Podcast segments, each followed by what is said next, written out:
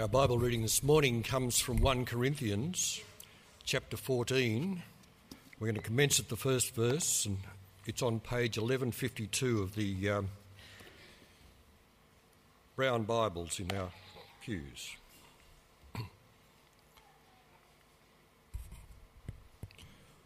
Follow the way of love eagerly and desire gifts of the Spirit, especially prophecy. For anyone who speaks in a tongue does not speak to people but to God. Indeed, no one understands them. They utter mysteries by the Spirit. But the one who prophesies speaks to the people for their strengthening, encouraging, and comfort. Anyone who speaks in a tongue edifies themselves, but the one who prophesies edifies the church. I would like every one of you to speak in tongues, but I would rather have you prophesy. the one who prophesies is greater than the one who speaks in tongues, unless someone interprets so that the church may be edified. Now, brothers and sisters, if I come to you and speak in tongues, what good will I be to you unless I bring you some revelation or knowledge or prophecy or word of instruction? Even in the case of lifeless things that make sounds, such as the pipe or the harp, how will anyone know what tune is being played unless there is a distinction in the notes? Again, if the trumpet does not sound a clear call, who will get ready for battle? So it is with you. Unless you speak intelligible words with your tongue, how will anyone know what you are saying? You will just be speaking into the air. Undoubtedly, there are lots of languages in the world, yet none of them is without meaning. If then I do not grasp the meaning of what someone is saying, I am a foreigner or to the speaker, and the speaker is a foreigner to me. So it is with you. Since you are eager for gifts of the Spirit, try to excel in those that build up the church. For this reason, the one who speaks in a tongue should pray that they may interpret what they say. For if I pray in a tongue, my spirit prays, but my mind is unfruitful. So what shall I do? I will pray with my spirit, but I will also pray with my understanding. I will sing with my spirit, but I will also sing with my understanding.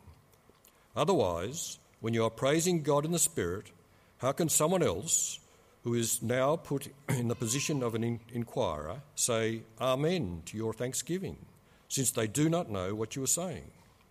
You are giving thanks well enough, but no one else is edified. I thank God that I speak tongues more than all of you. But in the church, I would rather speak five intelligible words to instruct others than 10,000 words in a tongue. Brothers and sisters, stop thinking like children. In regard to the evil, be infants, but in thinking, be adults. In the law it is written, With other tongues and through the lips of foreigners I will speak to this people, but even then they will not listen to me, says the Lord. Tongues then are a sign, not for believers, but for unbelievers. Prophecy, however, is not for unbelievers, but for believers. So if the whole church comes together and everyone speaks in tongues, and inquirers or unbelievers come in, will they not say that you're out of your mind? But if an unbeliever or an inquirer comes in while everyone is prophesying, they are convicted of sin and are brought under the judgment by all, as the secrets of their hearts are laid bare. So they will fall down and worship God, exclaiming, God is really among you. What then shall we say, brothers and sisters, when you come together, each of you, each of you has a hymn or a word of instruction, a revelation, a tongue, or interpretation. Everything must be done so that the church may be built up. If anyone speaks in tongues, two, or at the most three, should speak, one at a time, and someone must interpret. If there is no interpreter, the speaker should keep quiet in the church and speak to himself and to God. Two or three prophets should speak, and the others should weigh carefully what is, what is said. And if a revelation comes to someone who is sitting down, the first speaker should stop, for you can all prophesy in turn, so that everyone may be instructed and encouraged. The spirits of the prophets are subject to the control of the prophets, for God is not a God of disorder, but of peace, as in all the congregation of the Lord's people. Here ends our reading.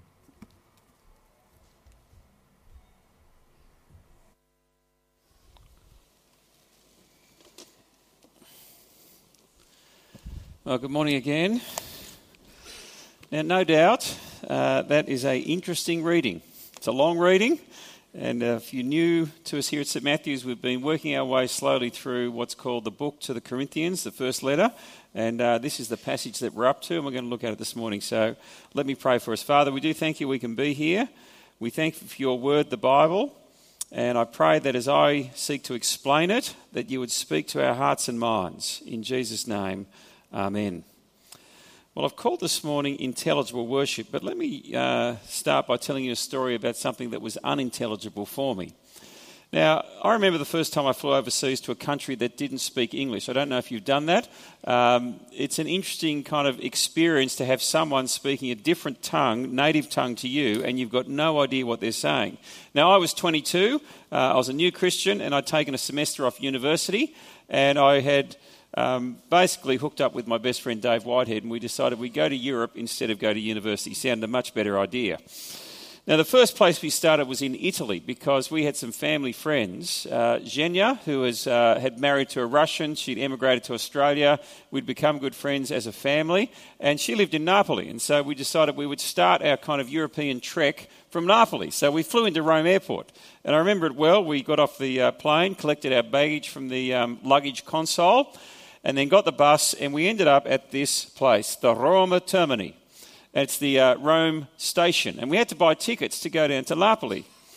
And there was noise and there was chaos, and everyone's in a hurry. It is Italy, there are no road rules over there. And uh, we pulled up and we bought a ticket uh, from a place, uh, which that's a historic photo. It looked very similar to that. Uh, that is the ticket terminal at Roma Termini. And I remember giving the equivalent of about 50 bucks to the ticket guy. And he looked at me and he knew I couldn't speak English. And he gives me the ticket back. And I'm waiting for the money to come back for the, you know, the change.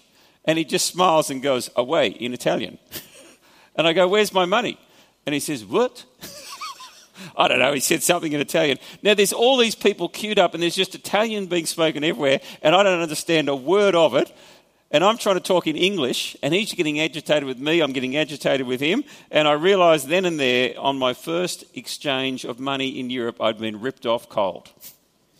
Not a good feeling. Now, I'm going to come back to that story because you see, my memory is everyone speaking in tongues, and I had no idea what was going on, and it was very confusing.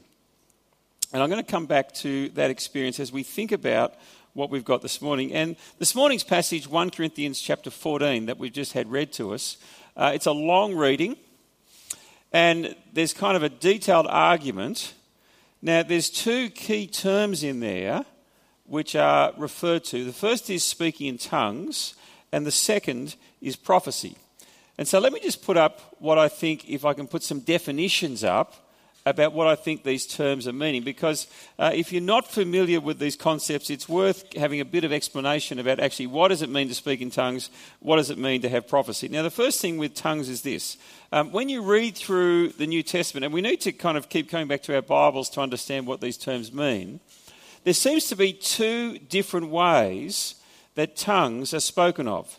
And so if you go to the book of Acts, after Jesus has risen from the dead and he's met with the disciples, he commissions them, he goes back to heaven, and they wait and they pray. The Holy Spirit, in the most demonstrative way, kind of in church history, fell upon them, and it records there that they spoke in tongues. Now, what that meant was they actually spoke in different languages. So, when you hear of the word tongue, my mother tongue is Australian kind of perverted form of English. And I speak Australian. I think a lot of us here speak Australian. Do you speak Australian? Now, I know here in the congregation we've got people who don't just speak Australian, they also speak Portuguese if they've come from Brazil. We've got Brazilians. Uh, we've also got people here who speak Afrikaans. I have them in the office talking away, and they'll be on the phone and they'll be talking Afrikaans. They'll look at me and they'll talk in English. It's all right. Uh, we've got German speakers, French speakers, Spanish speakers, and there's even some from uh, that speak this strange dialect of English called Americano, and they come from the Northern Americas, and we welcome them here as well. Now that's tongues. First example, English, if I can say not English, um, human languages of different tongues. And that's what happened in the first instance in the book of Acts. And so you've got speaking in other human languages. But secondly, when you come to Corinth, it seems to be a different type of language that's spoken of. And last week we saw, by way of introduction, Paul talking about this reality. And he said there in chapter 13 um, If I speak in the tongues of men or of angels, but have not love, I'm only a clanging cymbal. And you see there that there's actually two types of speaking in tongues that of, if I can say, people or humanity, but also this kind of angelic language. Now, the common thing with them is this they are languages that people are speaking in, and they can be understood. Now, like myself, when I was in Italy, I had no idea what was being spoken by the Italian ticket booth seller people, when they hear people speak in angelic language, also think what is being spoken of. But it is a language and it can be understood because it's interesting. In this chapter we're looking at, it speaks of the fact that people can have the gift of interpretation. And so people can obviously understand it. And the best description of it is it's the language of angels. And that's the way Paul seems to talk about it here in chapter 14. So that's speaking in tongues. And in particular, what's being referred to in this chapter is speaking, in, if I can say, in angelic language. Now, the second topic is prophecy. Now, prophecy is an interesting one when you come to the Bible. Now, you often think of prophets as people who predict. That's kind of the natural way we think. I've got a prophecy. What am I doing? I'm predicting something. Now, when you look through Scripture, it's actually got a whole lot of nuances to it. Um, you actually can't be too precise with it. And it's not necessarily in fact, it's often not about predicting things.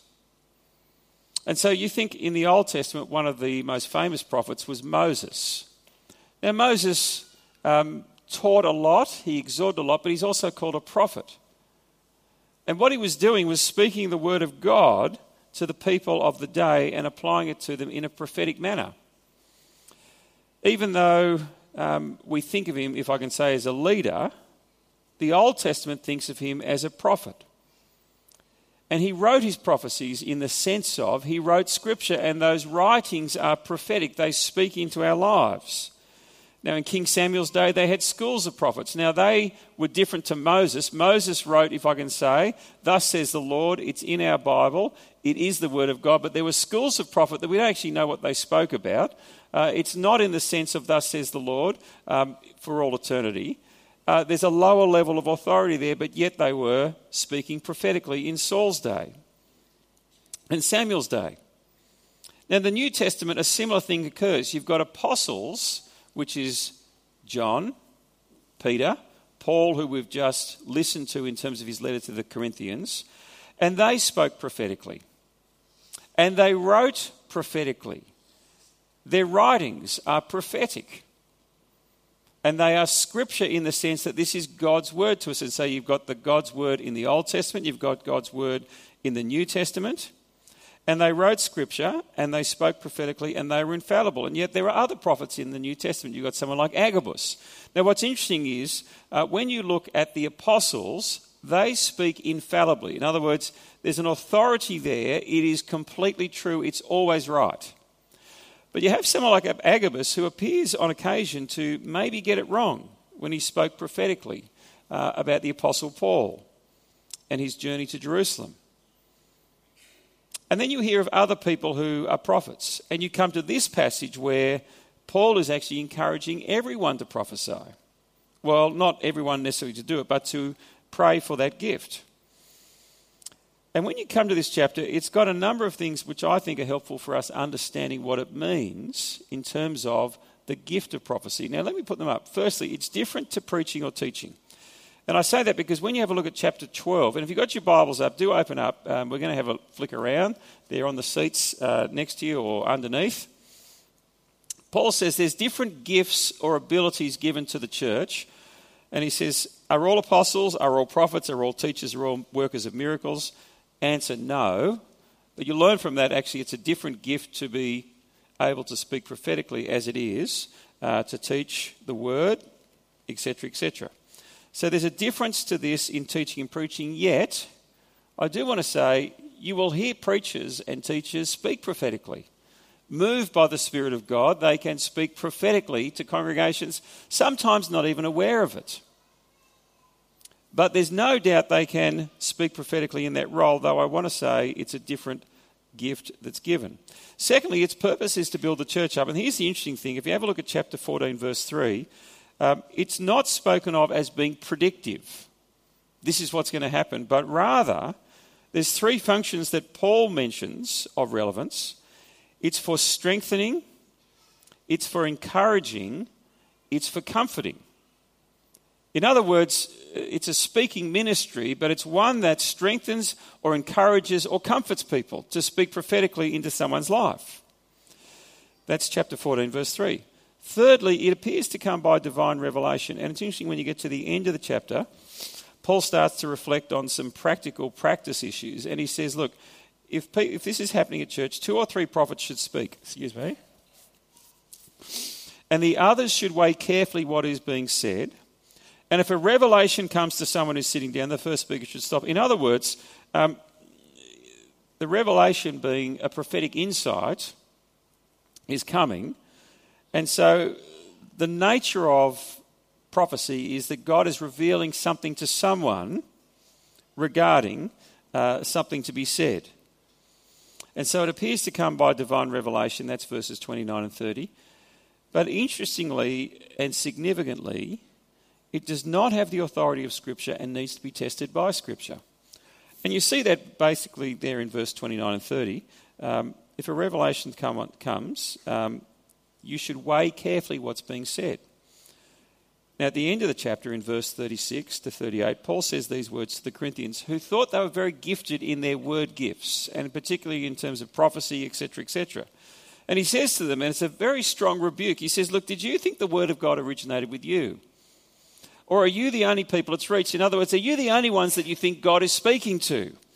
Well, if anyone thinks they're a prophet or otherwise gifted by the Spirit, i.e., in terms of speaking word ministry, let them acknowledge that what I'm writing to you is the Lord's command. But if anyone ignores this, they themselves will be ignored. In other words, what I'm writing to you is, Thus says the Lord. This is God's word to you, Corinthian church. I'm writing God's command to you. And if you think you're speaking prophetically and you're disagreeing with me, well, then God is going to actually ignore you. In other words, all of our ministries need to come underneath the authority of the Word of God. And as he says, you should carefully weigh what's said. We need to test what people say to each other and to ourselves according to the Word of God. It needs to come underneath this authority. So, what is prophecy? I would put it in these simple words People can speak prophetically to others in their own fallible words. In other words, it's speaking merely human words to report something God has brought to mind. Speaking merely human words to report something God brings to mind. And I say merely human words because when we're speaking prophetically, it's not the same as the Word of God as found in Scripture. But it is speaking words regarding something God has revealed to a person. And it's interesting, people can do this consciously or unconsciously. One of the interesting things for me is one of the reasons I'm here is someone spoke prophetically into my life. And if you ask them, they'd probably say, I didn't even realize they were doing it. But God had revealed something to Harry Goodhew, the former Archbishop of Sydney, fine Christian man, and when I was in the process of thinking about my future and Manly, he spoke prophetically into my life. In a way, I wonder even today whether he knew what he did, But I've got no doubt in my own mind that he spoke prophetically to my situation because he actually predicted something which was, um, had never happened in the diocese for 20 years about what would happen to me. And he said, You know, if this scenario happens to happen to you, Bruce, there was a level of qualification about what he said, which I thought was helpful. He said, I think you should do this. And he said, You should take the job at Manly. And I remember thinking, That's never going to happen. Lo and behold, it exactly happened the way he spoke about it. He spoke prophetically into my life. Let me make it, though, a comment on language use. One of the things I've noticed, if I can say, in terms of church cultures is um, there's kind of, on this issue, you've got people who've come from a more charismatic background or Pentecostalism, and you've got people who are more evangelical, which is my tradition and my experience. And it's worth saying God is operating in both circles. Both have the Holy Spirit. But one of the things I've noticed is that people use different language in those circles. And so people from more charismatic background feel freer to say, look, this is what God has told me, or God is saying this to you.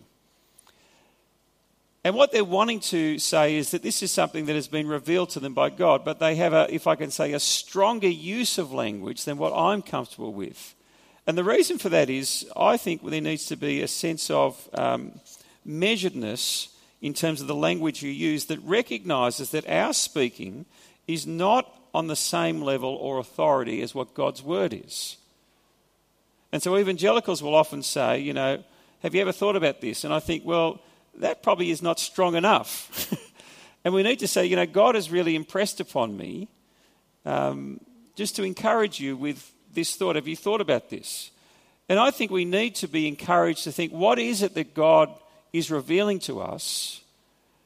And is it something that we need to speak to others to strengthen them, to encourage them, to comfort them? And to speak God's word into people's lives. The thing I've noticed is that God's voice always sounds strangely like Scripture. Let me say that again. God's voice always sounds strangely like Scripture. In other words, the more we read the Word of God, the more I think God is going to be speaking into our lives about our situations and how He wants us to be strengthened, encouraged, and comforted. And I think when we do that, prophetic gifts will start to come alive.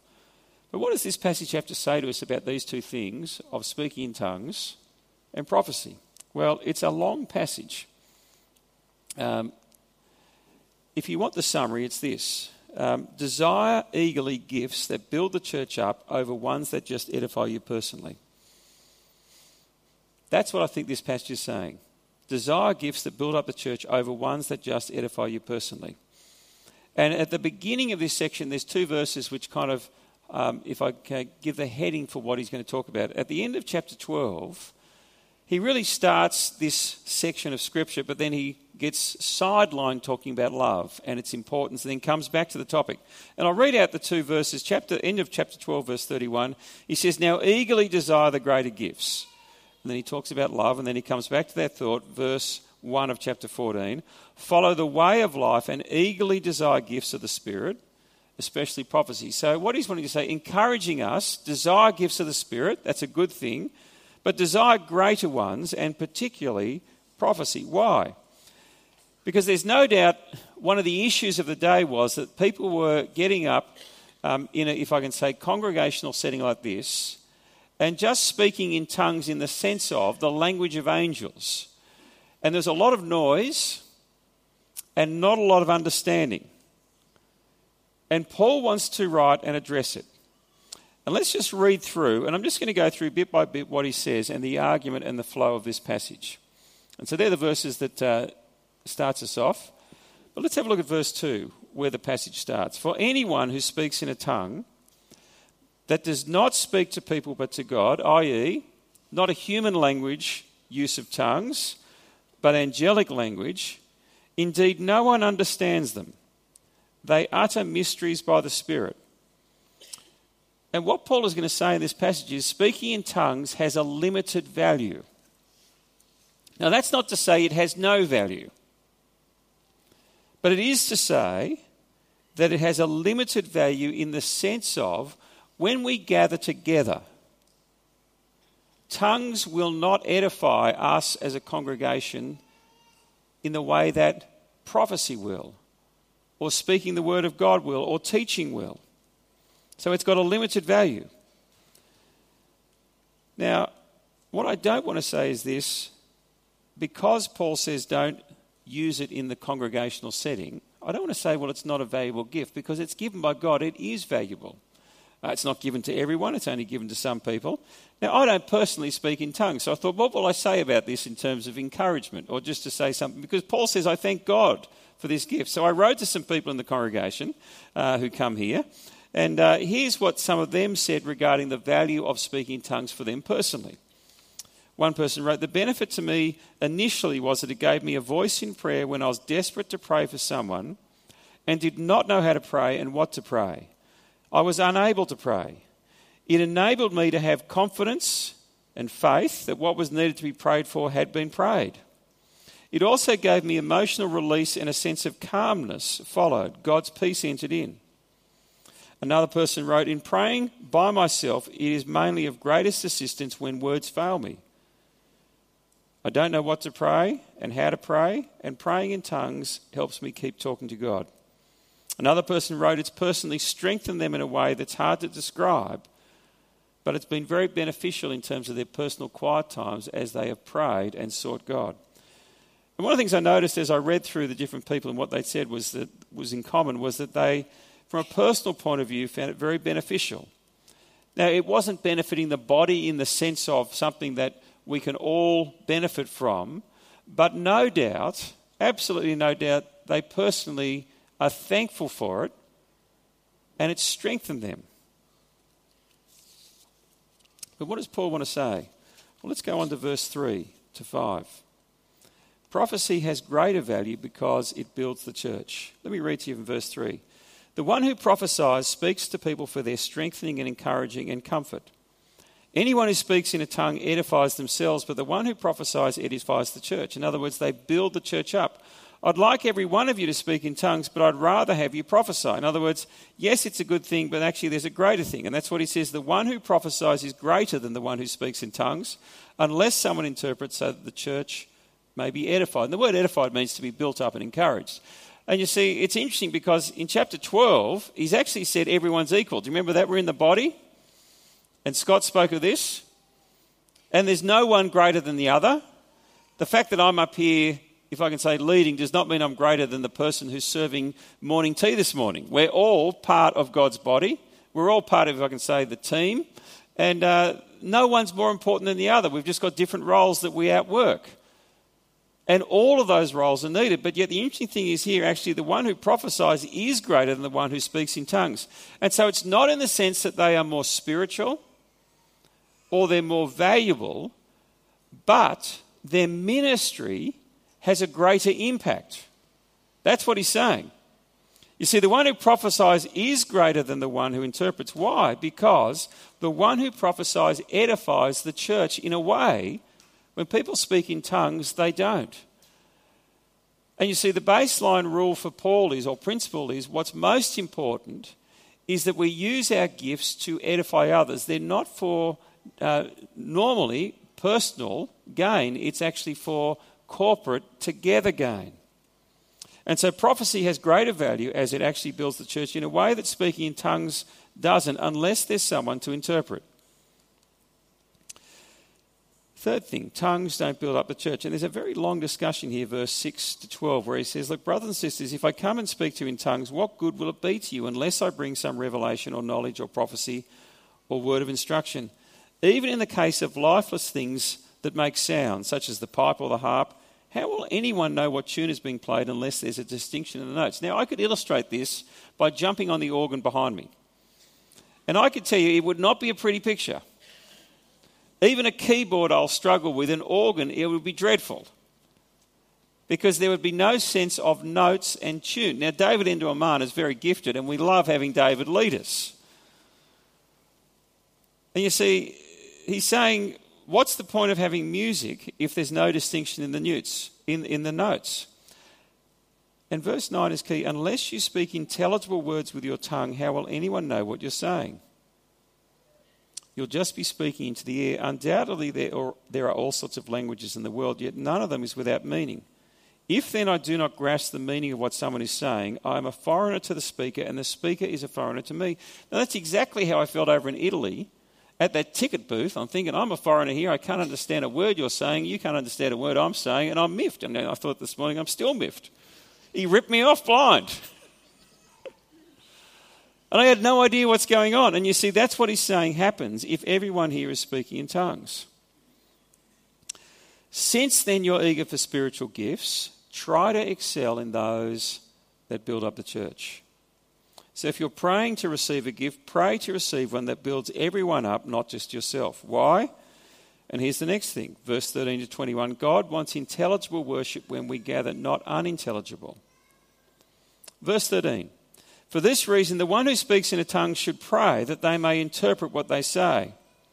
For if I pray in a tongue, my spirit prays, but my mind is unfruitful. So what shall I do? I'll pray with my spirit, but I'll also pray with my understanding. I'll sing with my spirit, but I'll also sing with my understanding. Otherwise, when you're praising God in the spirit, how can someone else who is now put in the position of an inquirer say amen to your thanksgiving, since they do not know what you're saying? And you see, the word outside of there is the word idiotes, and it's where we get the word idiot from. Now, it's interesting, we have that in a pejorative, kind of negative sense you're an idiot. Uh, to be an idiot in Greece meant literally you were unlearned, you were a beginner, you were someone who had just kind of walked in. And what he's saying is think about the person who just walks into church who really doesn't understand the Christian faith, and this is kind of their first experience. Imagine if you're all speaking in tongues, they're going to have no idea what's being said. And it's really not helpful for them. Since they know what you're saying, you're giving thanks well enough, but no one is actually being built up. And that's why he says in verse 18, I thank God that I speak in tongues more than all of you. In other words, it's a good gift of God. If you can do it, fantastic. And we mustn't be afraid. But in the church, Paul says, I'd rather speak five intelligible words to instruct others than 10,000 words in a tongue. Now, for those who weren't convinced, Paul then quotes the Old Testament. It's very striking. He says in verse 20, um, and basically saying here, speaking in tongues in church will actually lead to judgment on unbelievers. Brothers and sisters, stop thinking like children. In regard to evil, be infants. But in your thinking, be adults. In other words, grow up in how you think about these things. In the law it's written, with other tongues and through the lips of foreigners I'll speak to this people, and even they will not listen to me, says the Lord. Tongues then are a sign not for believers but for unbelievers. Prophecy, however, is not for unbelievers but for believers. So if the whole church comes together and everyone speaks in tongues and inquirers or unbelievers come in, will they not say, Are you out of your mind? Now, what he's saying is this he's quoting Isaiah 28 from the Old Testament. And there, God said, I'm going to bring a word of judgment. And the word of judgment is I'm going to bring people from other countries who don't speak your language into your streets and they're going to speak. And that's going to be a sign for you that that is the future. In other words, you're going to be run over by them. It's just like if you left church today and imagine you went out in the Corso and all the signs that are in English had been changed. Now, I'm going to use a different country at every service, so I don't pick on one particular country. Say they were Russian, okay? And you thought, what on earth is going on? Have the Russians taken over?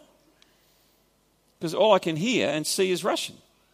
And everyone in the streets is speaking Russian.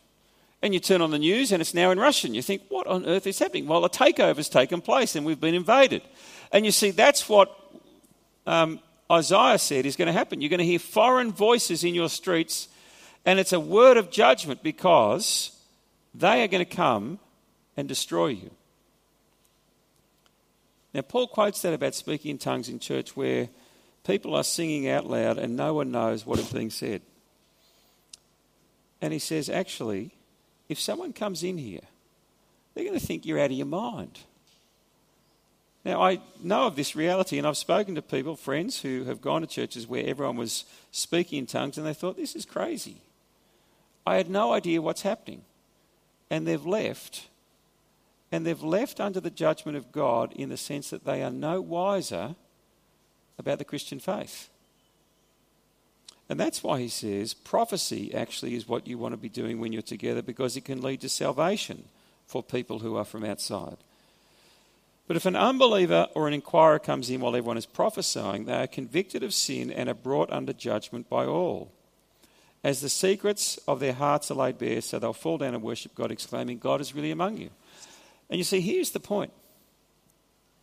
If we are speaking intelligible words, and we're taking the word of God and speaking it into each other's lives in a way that people can understand the Christian faith and that God loves them and Jesus died for them and they need to t- give their life to Him.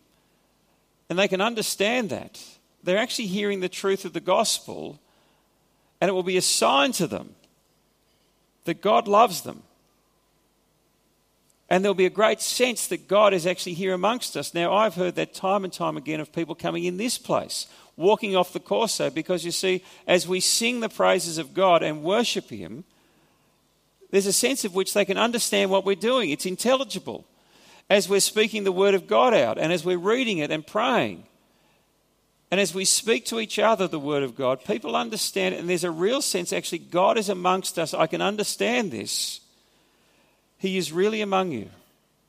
And I've seen people who have been converted as they've come in here it hasn't happened in the first instance, but a real sense of this is a place where God is. It's intelligible.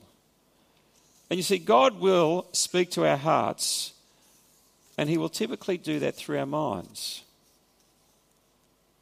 He will address our hearts through our heads as we come to understand He loves us. Now, I had a last thing to say, uh, which is God is a God of order.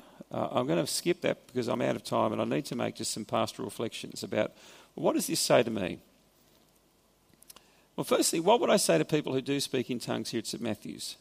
First thing I want to say is rejoice in that gift. It's a gift of God, and you should give thanks for it the way the Apostle Paul does. And enjoy, if I can say, the benefit of it. But don't pressure others to have it, which is what happened a number of decades ago when people began to kind of rediscover this gift. But use it so that you become a blessing to other people. In other words, if it is enriching your life, great. May that then enable you to be a blessing as you bless other people. Rejoice in your gift. What would I say to those who don't? Well, firstly, I'd say do not be afraid of this gift. It might sound weird, but it's actually something that is, if I can say, quite natural when people start to pray in tongues, and it's fine to ask for it. But we must not be disappointed if that doesn't happen. And I remember as a young Christian praying for this gift and not receiving it. And I got to a point of saying, oh, well, God obviously has not wanted me to have it at this point. He may in the future, who knows? He gives gifts as he sovereignly chooses. But from this passage, Paul is saying today, desire gifts that actually build the body up. And I've been gifted in other ways, and I'm content with how God has wired me. You see, our spirituality is not dependent on whether we speak in tongues or not. To be spiritual is to confess Christ as Lord and to use our gifts in the service of others. What would I say about prophecy and how it should operate here at St. Matthew's? Well, from this passage, Paul is saying, desire it. And I would say to us, desire it. And that would look like this for me. If you want to be speaking prophetically to other people, soak yourself in the Word of God. Because as I said, the voice of God sounds strangely like Scripture. And read it. And pray that God is speaking to you through this. And pray this for your own sake and for the sake of those you're in fellowship with. And be prayerfully asking, is there something here that God wants me to share with others to build them up? And I think you'll be amazed the more you're in the Word prayerfully, the more God is going to be speaking to you. And the more you can speak God's Word into other people's lives. And one thing we absolutely need is to have a culture of us being soaked in the Word and prayerfully thinking about how can we build and comfort and strengthen and speak into each other's lives the revelation that God is bringing to us through His Word. And today, if you want a prayer for God to be at work in your life, to gift you, I'd encourage you, come forward at the end of the service. I'd love to pray for you. But my time is up. We're going to celebrate communion now. So let me finish with prayer. Father, we do thank you for your word. And I pray, Lord, that you would be gifting all of us so that we can together grow your people here. in whatever way you would gift us, Father, may we use those gifts to build the body in Jesus' name. Amen. Thanks, Scotty.